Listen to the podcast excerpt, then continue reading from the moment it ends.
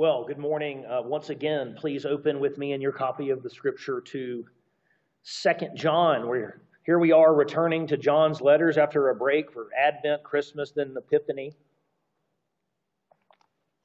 Today we'll look at Second John, and next week we'll look at Third John. Second and Third John are the two shortest books in the New Testament, both about 200 Greek words.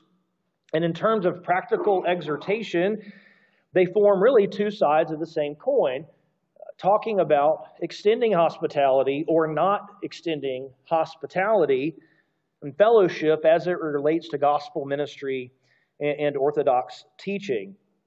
Now, in terms of Second John, just some background information since the way we have it is a, is a separate letter. Um, the author is content here to identify himself as the elder, which would apparently have been sufficient for the audience to know who it was and that this person had some clout. But there are two things that suggest that John explicitly is the author. The first is just the incredible amount of similarity between Second John and First John, and you probably heard so many of those themes as the text was read for you just a second ago. It almost reads like a summary of First John which leads to the second consideration.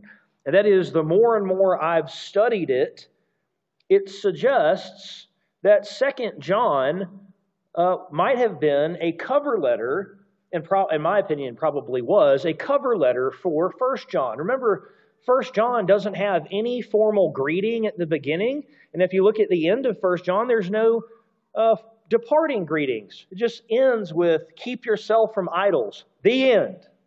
That is very, very strange for a letter of this time. Very, very strange to have no introductory or departing greetings, but it's not nearly as strange if it's circulated outside of John's closest community with a what we might call a cover letter that in fact did have both of those things. Second John having both introductory greetings and final greetings. It also fits well with the early church, at least the earliest church, only knowing two letters of John, not three. Why is that? Likely because Second John circulated with First John, and what we call Third John uh, is really uh, John's second letter to one of his friends, while First and Second John circulated together to the churches in the region. Both of them addressed more generically, where Third John we're going to see is going to be addressed to a man named Gaius or Gaius. So, because of this, I want to suggest that Second John is written at the same time as First John. It was written to the same group of churches in the region of Ephesus, where John eventually settled around 85 or 90 AD, and the, the issues are the same. The issues are the same as they have been as we've gone through First John. The elect lady, verse 1, and the elect sister, verse 13, are far more likely to be churches, a church, multiple churches in the region, than they are to be individual women. Church, I mean, for a number of reasons, including the fact that the church itself, even though the word is not explicitly mentioned, is a feminine word um, the bride of Christ, theologically larger, large, in a broader theological scope in the New Testament, is depicted as a woman. But in my opinion, the most decisive reason for thinking that it's churches is that if it was addressed to a particular woman, it would be very difficult to explain how all who know the truth love her. Whew! Be like the most popular woman in the whole world. Okay, it would be the most well known, popular woman in the whole world if, if all who know the truth love her. What's much more likely is we're talking about all those who know the truth in the region know of these particular churches or a particular local church. Having said that, then, the, what is the main point of Second John? The main point of Second John is that Christians should walk in the truth they have received from the beginning and not aid in perpetuating anything different. They should not aid in perpetuating anything different. And this latter part is likely the concern, the practical concern that motivates the writing of First John and Second John at the time it was sent. John is giving specific practical instructions for how to combat the spread of false teaching. It's almost certainly the same kind of false teaching, and you, you, you had to have heard some of the similarity that we found in 1 John. The text itself is very straightforward. You've heard it read. And it reads as a fantastic summary of 1 John. So let's walk through it together this morning.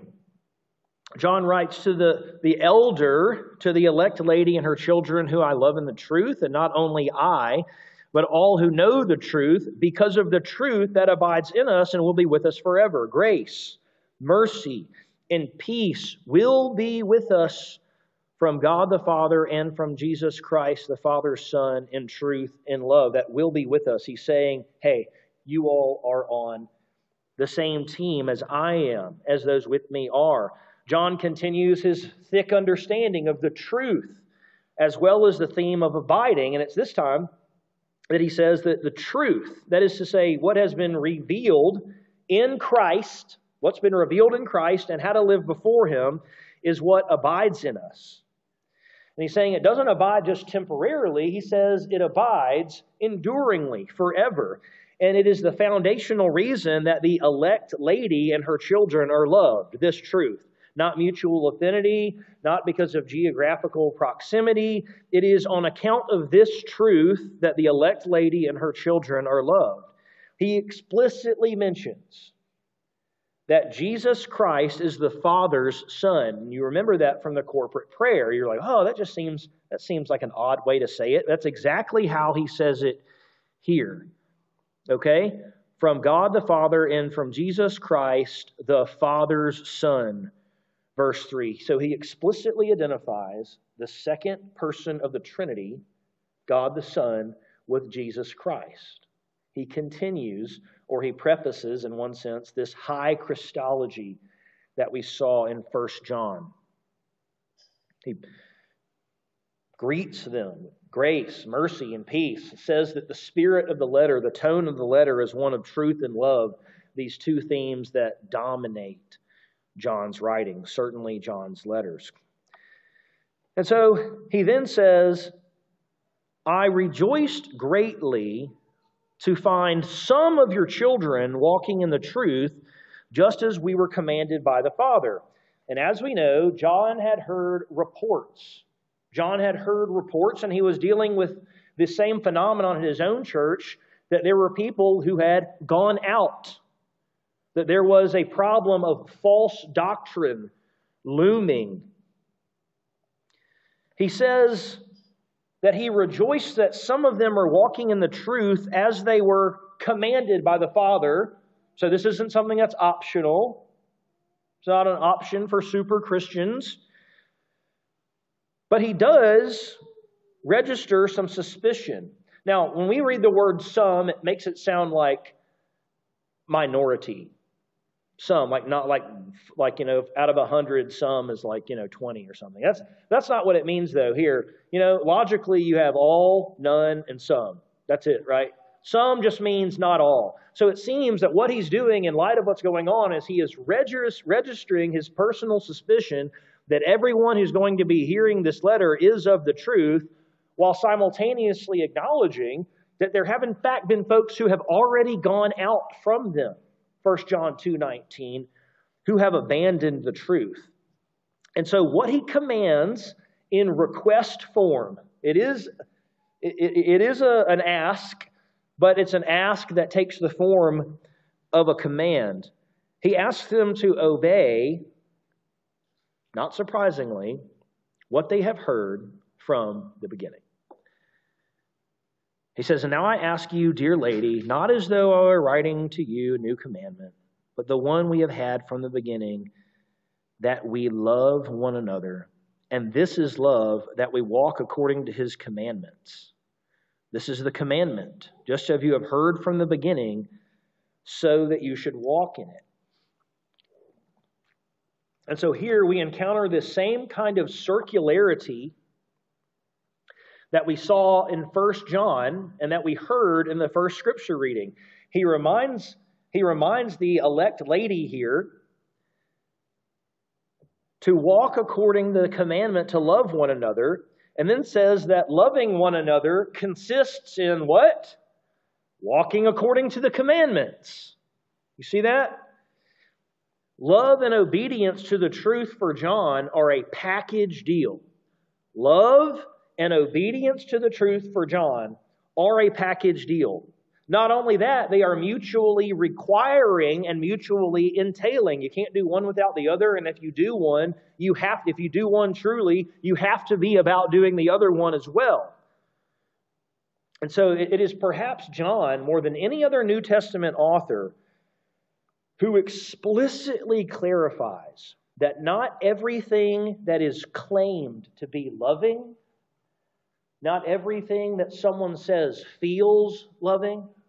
Not every effort that was motivated by love is actually loving. Loving one another entails obedience, it entails holiness. There is not for John a generic concept of love in his context. For whatever else you could say about love in a broader sense. That's not what John is interested in articulating.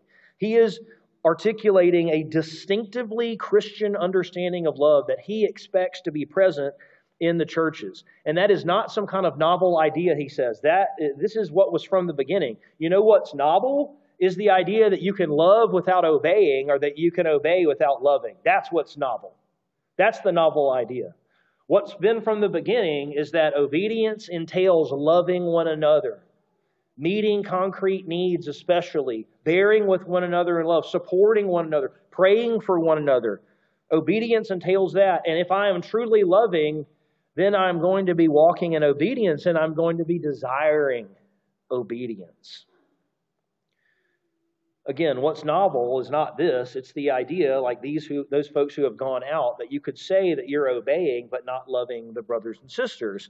It's a kind of love and obedience characteristic of those who have departed. Verse 7. For many deceivers have gone out into the world. Those who do not confess the coming of Jesus Christ in the flesh, such a one is the deceiver and the antichrist. Now, now that is strong language. Listen to how similar it is, though, to 1 John chapter 2, 18 through 22 where he writes, Children, it is the last hour. And as you have heard that Antichrist is coming, so now many Antichrists have come. They've already come. Therefore, we know it's the last hour. They went out from us, but they were not of us. For if they had been of us, they would have continued with us. But they went out that it might become plain that they all are not of us. But you have been anointed by the Holy One, he says in 20. And you all have knowledge. I write to you not because you do not know the truth, but because you know it, and because no lie is of the truth. Who is the liar but he who denies that Jesus is the Christ, that is the Messiah? This is the Antichrist who denies the Father and the Son. And so, as we learn in 1 John, the idea that Christ had come in the flesh is more than a bald statement about God in a body. Flesh, it's understood within his messianic context that he came on a messianic mission to atone for sin.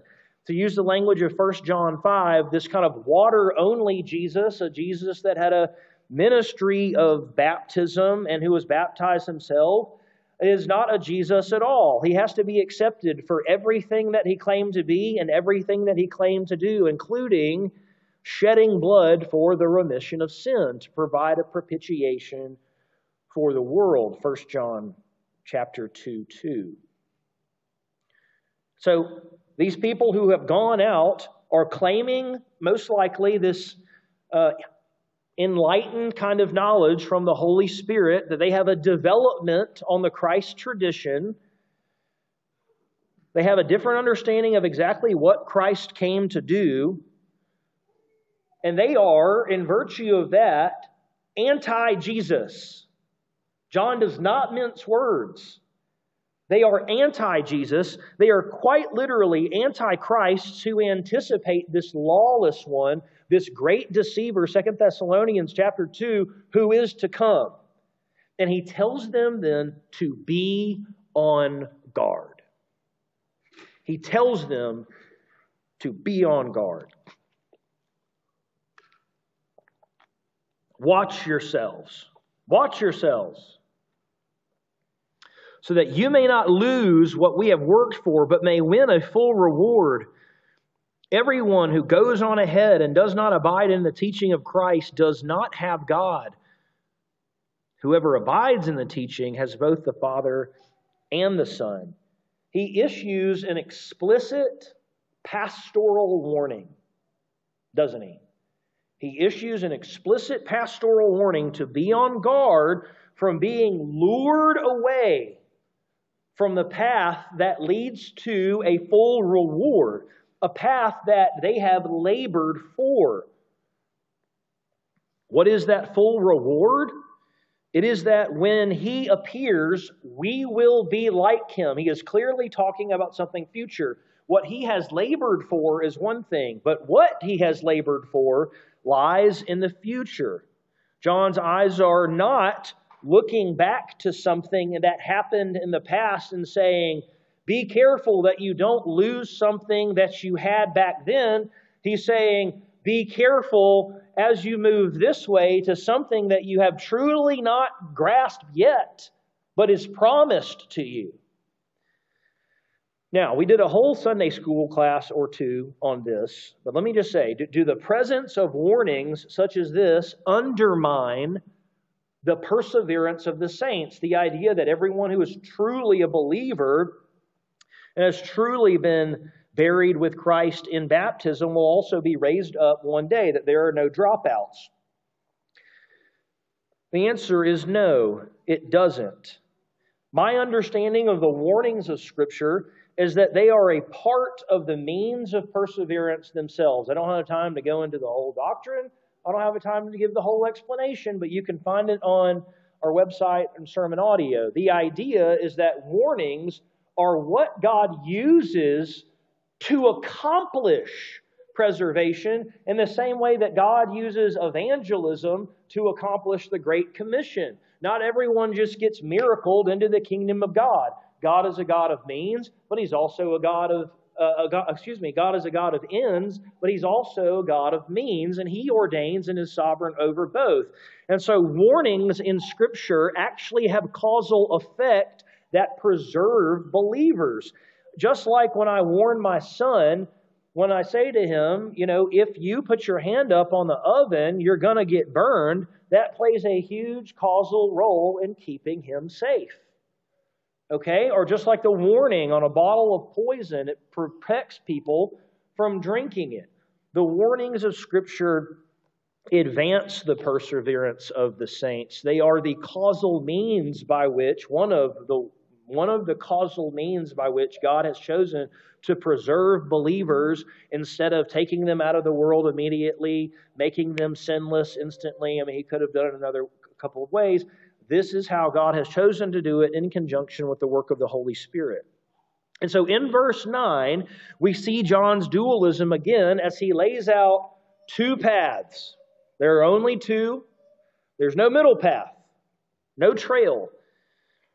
The first path is the path of the one who goes ahead. Now, this is translated a variety of ways running ahead, wandering away, going too far, going beyond the teaching, everyone who goes on ahead. But regardless of how you translate it, the idea is the same.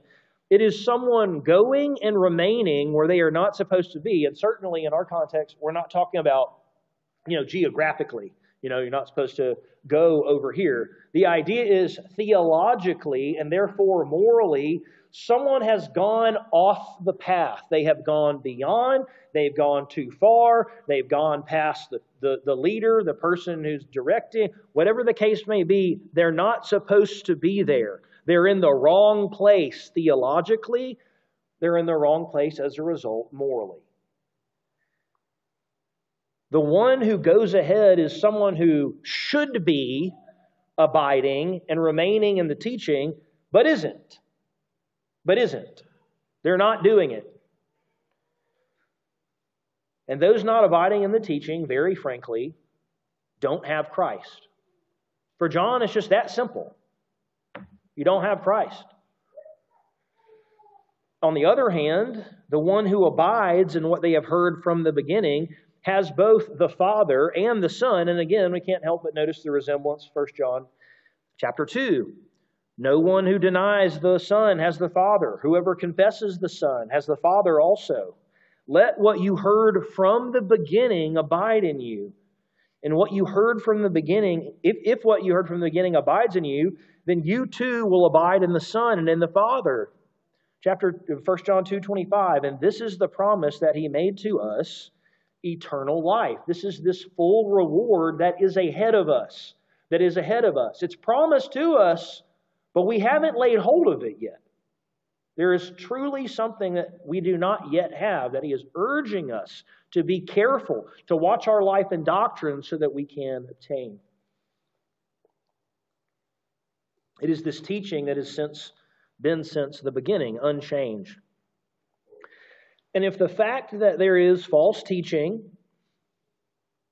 and if the fact that there's been false teaching and, and the fact that it has started creeping into the church, it, it, churches in the region, is the background for 1st and 2nd John, it seems like verses 10 and 11 are the pastoral purpose of writing it when it was written amidst the schism. This seems to be like why, why exactly was John writing? It seems to be something like verses 10 and 11. If anyone comes to you and does not bring this teaching, do not receive him into your house or give him any greeting. For whoever greets him takes part in his wicked works. going to return to this in application, but what John is doing is he is urging some very practical means to stop the spread of false teaching. This is nothing less than a call to action to preserve the purity and integrity of the church. One scholar sums it up very well. The Christian church, with its orthodox creeds and practices, has long been established but when the elder wrote, the infant church was most vulnerable. The decentralized, scattered groups of Christians in the first century, before the New Testament existed, relied on itinerant teachers and preachers. Those who had gone out with a false message had departed from the elders' church. That perhaps made them all the more dangerous. Their former association with the elders' church may have created a perception of good standing that could deceive the outlying churches in the region. That may account for the harshness with which the elder expresses his warnings. To protect the integrity of the infant church, the issues had to be drawn in black and white. Black and white, baby, that's it. Do not let them in your house. Do not extend to them a greeting. Now, church leaders in every decade, in every century, have to address concrete circumstances that arise with the options and resources and courses of action available to them. And that's exactly what John is doing here. The, the exhortation by John is explicitly designed to curb, to stifle, and maybe, hopefully, entirely gag the spread of false teaching by refusing to show hospitality to those who have gone ahead or those who have gone beyond the teaching. Now, some people have wondered if when it says do not give him any greeting means like literally don't even say hello. That's a good question, but I think that's an overreading of the text, and I'll tell you why. It's because it's difficult to understand, and most commentators acknowledge this. It's difficult to uh, how you could understand if someone was bringing false teaching if you didn't even have a conversation with them, if you didn't even have an initial greeting like "Hi," you know, "Hello, my name is whoever." In other words, if you're going to figure out whether they've gone beyond the teaching, it seems like you have to meet them. You have to say something to even make a judgment call about whether or not you're going to accommodate them in your home. That makes sense, right? Instead, the emphasis seems to be not on, you know, refusing to say hello or something like that, but greeting someone as it relates to hospitality, being hospitable towards them. A greeting very much like the greeting at the beginning and end of New Testament letters that suggests we're on the same team and you and what you bring are welcome.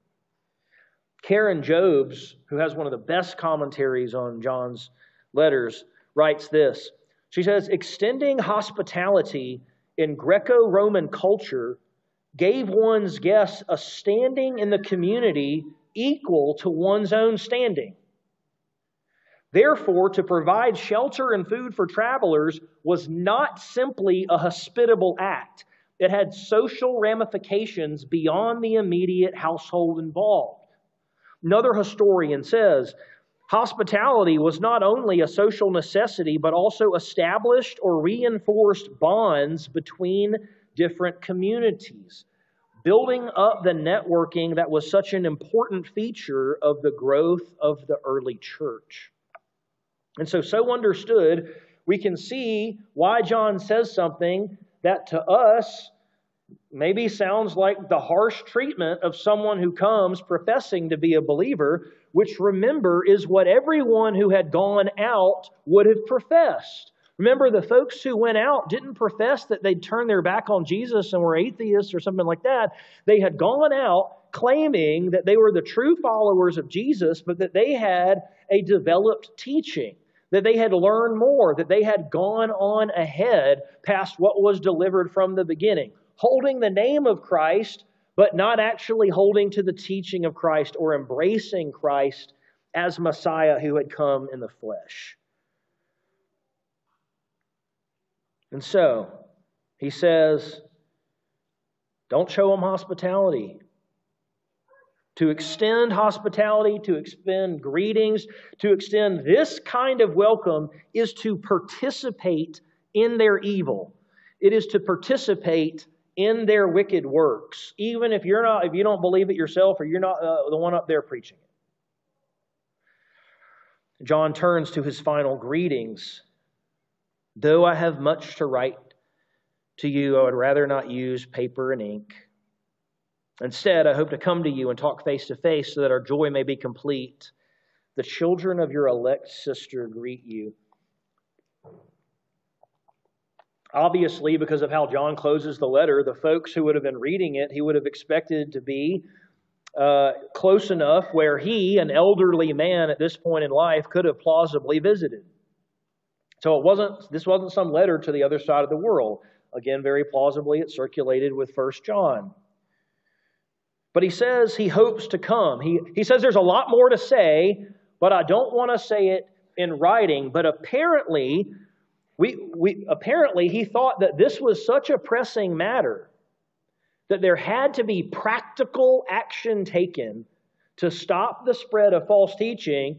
That even though he couldn't you know, get up and head out right then, it was worth sending a letter to cut it off. I'll get there when I can and we can do a deep dive on this, John's saying. But right now, here's what you need to know. Don't put anyone up who doesn't tell you who doesn't hold to the teaching that has once and for all been delivered to the saints, that has been delivered from the beginning. Christians should walk in the truth that they received from the beginning and not aid in perpetuating anything different. Now, that concludes Second John. What are we to make of Second John in terms of applying the content? You know, 10 and 11 present two very closely related but separate issues. The first is there is a charge not to advance someone or something that undercuts the gospel. And the second is a question about when association and fellowship with wickedness itself becomes a wicked act by participation. That is to say, I'm not doing it, but because I'm associated with it in a certain way, I become culpable for it. So I take it the first one is more straightforward. Our disposition towards those who are seeking to undercut the gospel in word or lifestyle, even as they profess to be united to Christ, Our disposition should be one of deterrence and not one of accommodation. I take it that's a very straightforward piece of application right here. Okay? You don't have to be a seminarian or a pastor to get that. If someone is advancing something that is undercutting the gospel, then seeking to perpetuate their falsehood, seeking to perpetuate that sin is not something that Christians should be about. Our disposition should be one of not doing anything by association or interaction that we personally believe would advance falsehood or sin or undercut the gospel. That's a conscience issue. If I feel like my interaction with this person is going to do this, then I shouldn't do it. That's the first part. The second part is a little bit more challenging because it raises the following question, doesn't it? When is it exactly that particular associations and interactions with sin or sinful people sinful themselves? When in, what, what kinds of associations exactly with sin cause me to actually take part in someone's wickedness and sin myself by my interaction, accommodation, whatever with them? Now, that is a great question. It's a great question that I'm going to try to sketch a, a pastoral and a, a, a, a framework for thinking through these issues in the run of regular life where I understand that it gets messy and I understand that everyone's going to be thinking about their own, you know, particular instance or example as I'm going through this. But let me just lay out the paradigm. I'll give some examples. We'll close, and then everyone can come ask questions or send emails, okay? I see three tiers of perpetuating sin in the New Testament, nicely summarized between Romans 1:32 and 2 John 11. And that is these three tiers. Direct action, participation, I take to be the same thing. Approval of sin, accommodation of sin. All, all three are ways of perpetuating sin. The first one is directly, the second two are indirectly, but all of them are sinful. Now, we aren't in the book of Romans, but for the sake of giving an application and providing a framework and, and not just saying, trust me, if you look at Romans chapter 1, Paul is talking about the unrighteous and participating with them. And in Romans chapter 1, verse 32, at the very end, he writes this Though they know God's righteous decree, that those who practice such things deserve to die, not only, excuse me, they not only do them, direct participation, direct action, they not only do them, but they give approval to those who practice them. They give their approval. I assume that what it means to directly sin with a bunch of other folks doesn't need a lot of explanation. Other people are sinning, you go do the same thing, you're sinning. Okay, we got that one out of the way. But here in Romans 1:32, Paul condemns of, of sin, uh, uh, excuse me, he condemns sinning, but he also condemns approving of sin. Words or actions that give my endorsement or my affirmation of sin, even if I'm not directly doing it. Okay? Even if I'm not the one who is actually involved. And in fact, we might actually, th- who knows, Paul might have himself in mind here as an example. Because do you remember the stoning of Stephen? The people came and they laid their garments at the feet of a young man named Saul. Now, to all appearances, Saul didn't throw a stone, but he was sitting there approving of it. People were taking off their garments because that's what you did when you stoned somebody. You can't have a stain. You can't have like blood splatter on your garment. So you remove your garment. In safekeeping in the hands of this zealous young man. Then they stoned Stephen and Paul. Approved. Direct participation in sin. I'm sinning. I'm approving sin. And then John introduces the third category here accommodating sin. You know, maybe I'm a first century church member and I don't hold to this person's teaching. I hear what they say, you know, and I think, well, that's wrong. But you know what? Uh, you know, what an opportunity for evangelism. What an opportunity to have this person in my home. Oh, yeah, I mean, they've gone beyond the teaching, but this is an opportunity to bring them in here, and then our family can instruct them. And hey, we can invite them to church. Well, they're, well, they'll hear the teaching. And John, in, in this context, says, Nope. Nope. Because in that context, falsehood and sin will still be perpetuated despite my good desires. What will be communicated will be commu- what will be communicated publicly and what will happen as a result of that, the effects that it will have will occur regardless of my intent deep down in my heart. And so that's why he's saying, don't do it. This isn't your time to be a miniature elder. I, I hope to come. All right? The teaching, guard the teaching. But if this, if people come doing this, do you understand what it's going to do, what it's going to accomplish if you accommodate them in your home and you show that kind of hospitality? You heard those quotes that I read from those historians, those theologians. It wasn't merely hospitality, it communicated very loudly to the community equal standing, or to use the phrase I've been using, that we're on the same team in some important, relevant way. And in John's case, he's saying, No, you aren't. No, you aren't. They aren't loving the brothers. They believe, they're, in other words, they're wrong in their doctrine critically, which was resulting in them sinning and not loving one another. Something objectively bad will happen regardless of what I think I'm doing. So, if you want one example, kind of one picture that captures all three of these so you can remember, so you don't walk out of here and forget, because what gets forgotten, doesn't get to Monday morning, doesn't help anybody. Think of here's three examples. Direct participation is the parent who gets drunk with their teenage kids. Okay? I'm a parent who gets drunk with my teenage kids. Direct participation. Second, hey, I've got a headache and I got to go to bed early. I'm not drinking, but I'm going to buy the liquor so that y'all can drink. Up in the bonus room, I tell my teenage kids. All right? That would be approving, but not participating.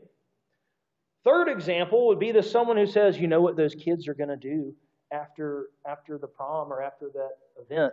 They're all going to go drinking. Do you want does that do I want them to drink? No, no, we don't want them to drink, but we know they're going to do it anyways. So let's make it safe. All right, everyone can come over to our house and we'll just take everybody's keys so they can't drive.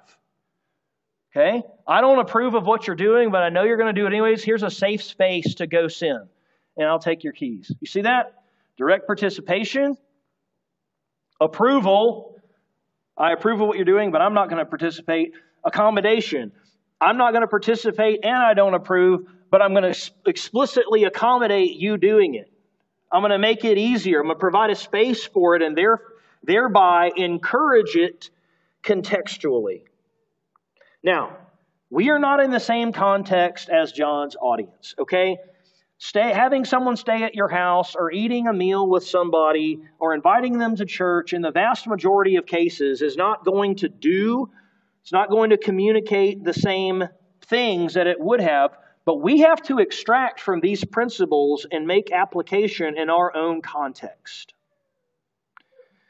And I want to provide what I believe should be the controlling question you and I need to be asking with regards to our fellowship with those walking in sin and falsehood relative to this framework. And here's the question right here relative to objective effects and sober minded inferences likely to be drawn. Is the action I am considering taking with this person or group likely to perpetuate falsehood and sin? No one is an omniscient knower. You can't know for certain whether what this effect or who's going to misperceive this or that, but that's not what the principle asks you to entertain. Relative to objective effects and sober minded inferences that people could draw will likely draw is the action I'm considering taking with this person or group likely to perpetuate sin or falsehood? So, what do I mean? Uh, by objective effects, I mean what happens regardless of, what, of my desires, regardless of my little personal plan, regardless of my personal purpose or intents. Second, sober minded inferences. I just mean, I don't mean something very robust here. I just mean what an ordinary person, Christian or otherwise, would be reasonable to conclude. I'm just talking about a boots on the ground perspective here. Person's not intoxicated, they're not addicted, they're not crazy. Just kind of what your ordinary person would be justified in concluding. Let me conclude with some examples.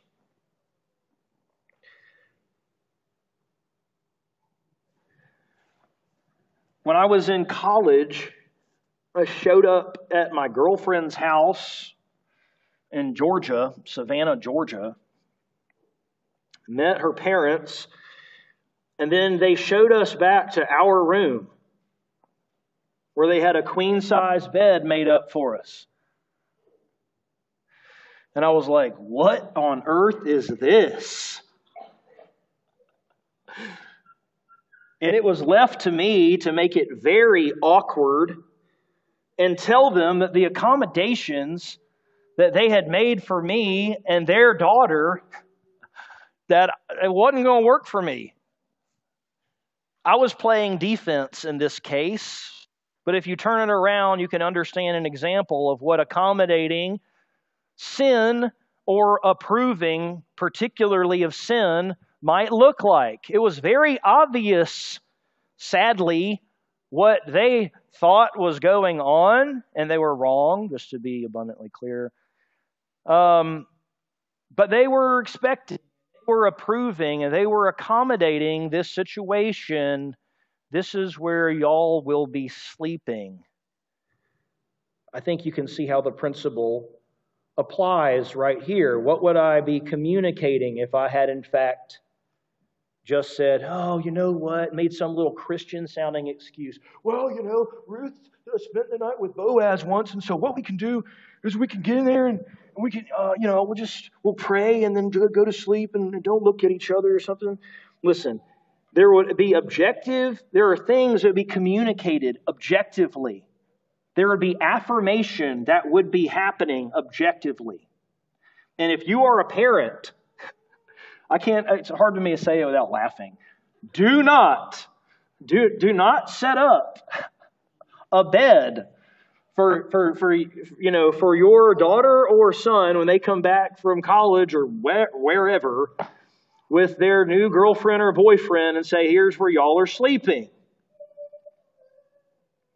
It's just like meet the parents. No, no, Greg, you're way down in the basement. Remember? Yes for all of the non redemptive qualities of that movie, that is a good one. Way down in the basement. Let me give you another example. Um, had a colleague at Dell who was a homosexual. And let's just not, let's not use my colleague at Dell, let's just talk about it in general. Um, who said that uh, he's getting married, a gay wedding. Invite comes in the mail. You're invited to the union of John and Parker, we'll say. Now, let's suppose that I want to go because I've convinced myself that it would be a good opportunity to not ruin my witness, or it would be a good opportunity to make sure I'm not considered one of those people. Here's the problem with that a wedding, by definition, is a celebration. It is. It's a celebration. Even if I go for some other reason, per inside, deep down inside my heart, listen, I'm showing up to a celebration.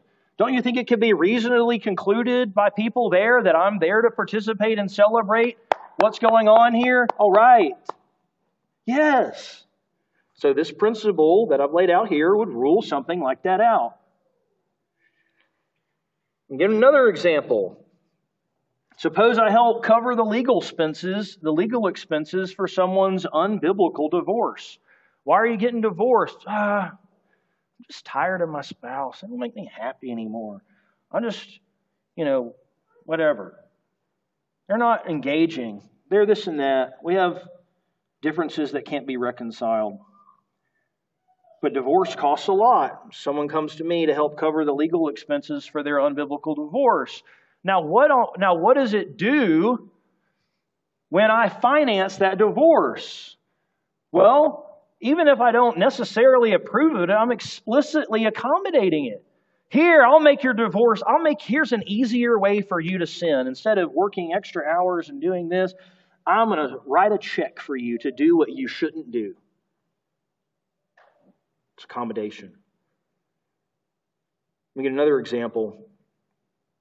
I make comments or I engage socially at work with my Muslim or my Jewish colleagues,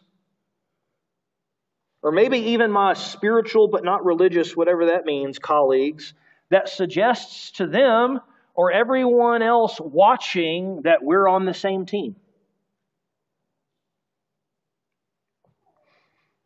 Because we just aren't atheists or something like that. I don't know. I would say that such action, I would say if you interact in that way and you say, well, what is that way? I don't know the details of your office. I don't know what you say. I don't know the culture of your professional space. I, I don't know. But if I'm interacting in a way that could lead other people to plausibly think, oh, yeah, they're on the same team with regards to this issue, I'm undercutting the gospel of Jesus Christ. Here's the thing examples could be multiplied. I don't know how many I gave. What I give? Four? And everyone is already thinking of theirs. Well, what about fill in the blank? This is what I hope to be a principle of wisdom right here between the objective effects that happen, that will occur, and sober minded inferences that can be drawn. I know it would be nice to have a spreadsheet or a flow chart that told us what we are supposed to do and what we are not supposed to do, but that's not wisdom. Now, how wisdom works. Wisdom is skillful living in the fear of the Lord. And so I hope as we consider this principle or something very close to it, that we would be protected from participating in wicked works, that we would hold to the teaching once for all delivered to the saints, and that we would hold out a message to the world and one another that says that Jesus Christ is King. Let's pray. God, we thank you for sending your Son in the flesh to live a perfect life, to shed blood for the remission of sin, to rise triumphantly from the grave. And Lord, we know that because He has risen, one day we too will rise and we will gain a full reward. And I pray that we would be on guard. Our circumstances are not the same. The falsehoods that we encounter are, generally speaking, not the same. But Lord, falsehood in the churches, or at the pretending church at least, is at every corner. And sometimes it just seems so right. It feels so soft. It seems so loving. I pray, Lord, that you would give us wisdom, that you would give us courage to do the hard thing, to live in holiness, to keep to the teaching, the truth that abides in us so that we can have the Father and the Son. We ask these things in the name of that Son.